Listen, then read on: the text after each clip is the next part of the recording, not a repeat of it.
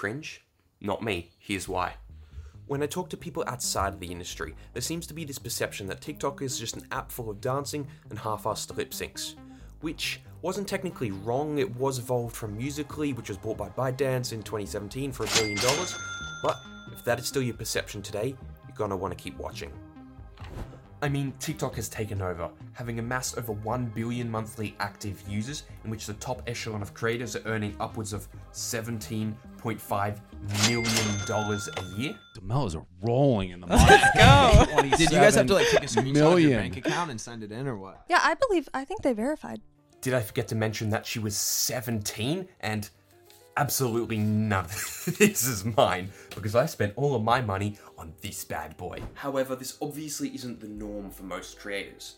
The top few often garnered their attention and fame through the first wave of TikTok, and at some point, like the Kardashians, became famous for being famous. And this isn't to discredit their skills in music or dance, but largely their initial growth was unstrategic and more or less an accident. So, Parker, what is it that keeps your faith in this young generation of creators? Well, let me tell you.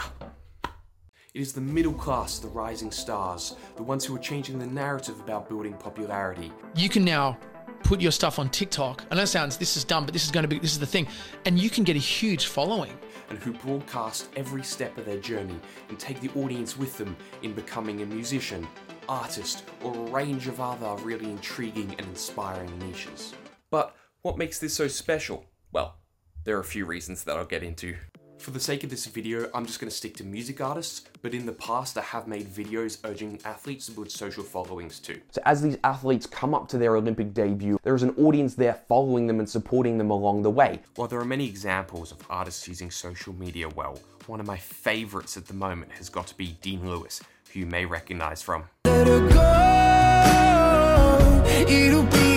Right, that's enough. Don't want to be sued here.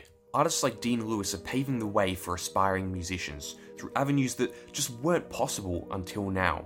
I mean, I was having a debate a number of years ago about whether applications like Spotify were helping or hindering new artists. And I mean, sure, if you look through it through the lens that you make less money per stream as you do per album sale. It is so much more than just the listening to of a song. This is where platforms like TikTok come in. What a segue. You no longer have to do dodgy pub gigs every single night in the hopes that eventually you get recognized by some record label and then get exploited to the ends of the earth because do you want a career or not? The power has transferred back to the artist and away from the monopolies of the past. Whenever I would talk to any record labels, it was like, "Are you gonna let me own everything?" And they'd be like, "Uh, "No." And and then the only person who did was Arista Records, and they gave me like ownership, and they and that's who I'm working with now. Let's look at some examples of what artists like Dean Lewis are doing so well, and let's see if you can guess what makes them stand out from the music industry of the past. Some of my songs on the radio for the first time, baby. When you now lose control! Never gets old. I can hear it. Oh, it's on the Bluetooth. Just look at the top 50 in Denmark. Seven? Yeah. What? Holy shit. Dean Lewis is capturing their journey in the most authentic way possible. But what do I mean by that? When traditional celebs share moments from their life, it is often the form of an overly processed Instagram post, or if they're feeling extra fancy, they'll bring on a whole film crew to make a documentary. But none of this feels truly authentic. You don't feel like you're getting a genuine glimpse into the personality of someone, nor the ambience of the moment, unless it is combined with a sweeping emotional soundtrack. I'm trying to give you something with substance. Not just us out there shaking our fucking asses. I want something real. While I do love myself a good underdog doco, they have their place and their purpose. While they're great at building brand and image, they're not so good at capturing someone's essence. The relatability is often missing. It poises these people on a pedestal, which creates a certain perception. However, this completely differs in the modern form of media, at least for those who take it seriously. But here's what not to do. What is she doing? That's mine. This is a dangerous plant. That's a baby cactus. You have a permit for this? All right, just give it back to her, seriously. Ow! You pricked me!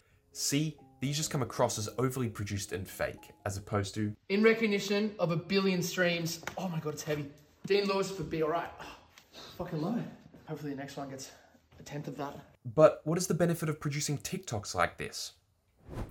First, you can build a deeper connection with your audience. While I can appreciate the way LeBron plays the game of basketball and his incredible business and charitable acumen, I have no idea what he's like as an actual person, hence, it's hard to build a connection in that regard. Luka. Cash money! While the YouTubers and TikTokers that you wake up to every morning and watch while you eat breakfast, while you brush your teeth, or even listen to at the basketball courts, these people you build a deeper parasocial connection with, in which then they become friends that you haven't even met yet. And this is where the term influencer comes from, even though it has more of a negative connotation these days. Funny enough, my university hasn't quite realized that. They think that the whole internet still evolves around 2017 beauty vloggers and mummy bloggers. And that's what I pay 15 grand a year for. Thanks, guys. But besides the point, as I mentioned earlier in my athletes video, by building this relationship with your audience, you're more easily able to sell your particular product or service. This ability to bring an audience with you means you don't have to be the LeBron James or the Messi of your sport to be able to support yourself. With this micro audience means you can just be casual rower on the Zimbabwean team. But if you have a dedicated audience from your home country or around the world that just loves what you're doing, you're able to continue a career out of this. And this applies to concert tickets, merchandise, and more. And aside from the tangible objects, you could literally be selling happiness, inspiration, or a positive message. Daring to chase our dreams that no one else believed that we can do. Some creators have taken this a step further by raising tens of millions of dollars for charity. We're trying to raise $30 million by the end of the year. Hey Parker, huh? This just sounds like exploitation. Hey, sure, some may be doing it for charity's sake, but aren't they still manipulating people into making them richer? discuss that right now. Or will I? well, it, it's in script, so I have to read. Sure, there are examples of malicious intent, like there is in every industry. However, the vast majority of people who've managed to sustain a long term career online is because they do have genuine intent, because they do bring genuine value to their parasocialized audience. This value can come in a number of ways, whether that be teaching science to help a student pass their exams, or whether that be providing humor and a laughter at the end of a stressful day, or even inspiring someone to engage in their own pursuits. The reason this is so much more impactful with TikTok is because you're seeing someone's progression every single day right in front of you. Whether that be as their songs start landing on the charts and their reaction to that, or as they start to collab with bigger and greater artists, or even their thoughts and emotions before they step out onto that stage.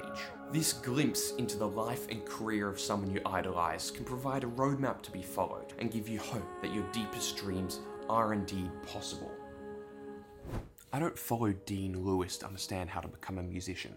I follow Peter McKinnon to understand how to become a renowned photographer, or Philip Vu to understand how to perfect run and gun filmmaking. But I still follow Dean Lewis because it's inspiring to see a fellow Australian rise through the ranks and achieve his dream, and it's amazing to see him inspire others to do the same. Additionally, to see the impact his music has on those who listen is so difficult to achieve, but so greatly desired in any creative endeavor. This sort of thing just wasn't possible before. From the artist's perspective, they would have to work a day and night minimum wage jobs just to survive, in the hopes that one day they get picked up by a record label. And from the audience's perspective, they can finally have someone that they can relate to, learn from, and be inspired by. This is why I back the creator economy and people like Dean frickin' Lewis, who are paving the way through uncharted territory and showing what is possible. As mentioned before, I made a similar video earlier where I discussed the same idea, but in the context of athletes and why they should build social followings, where I included some additional ideas and thoughts that didn't quite fit into this video. So click here to watch that now.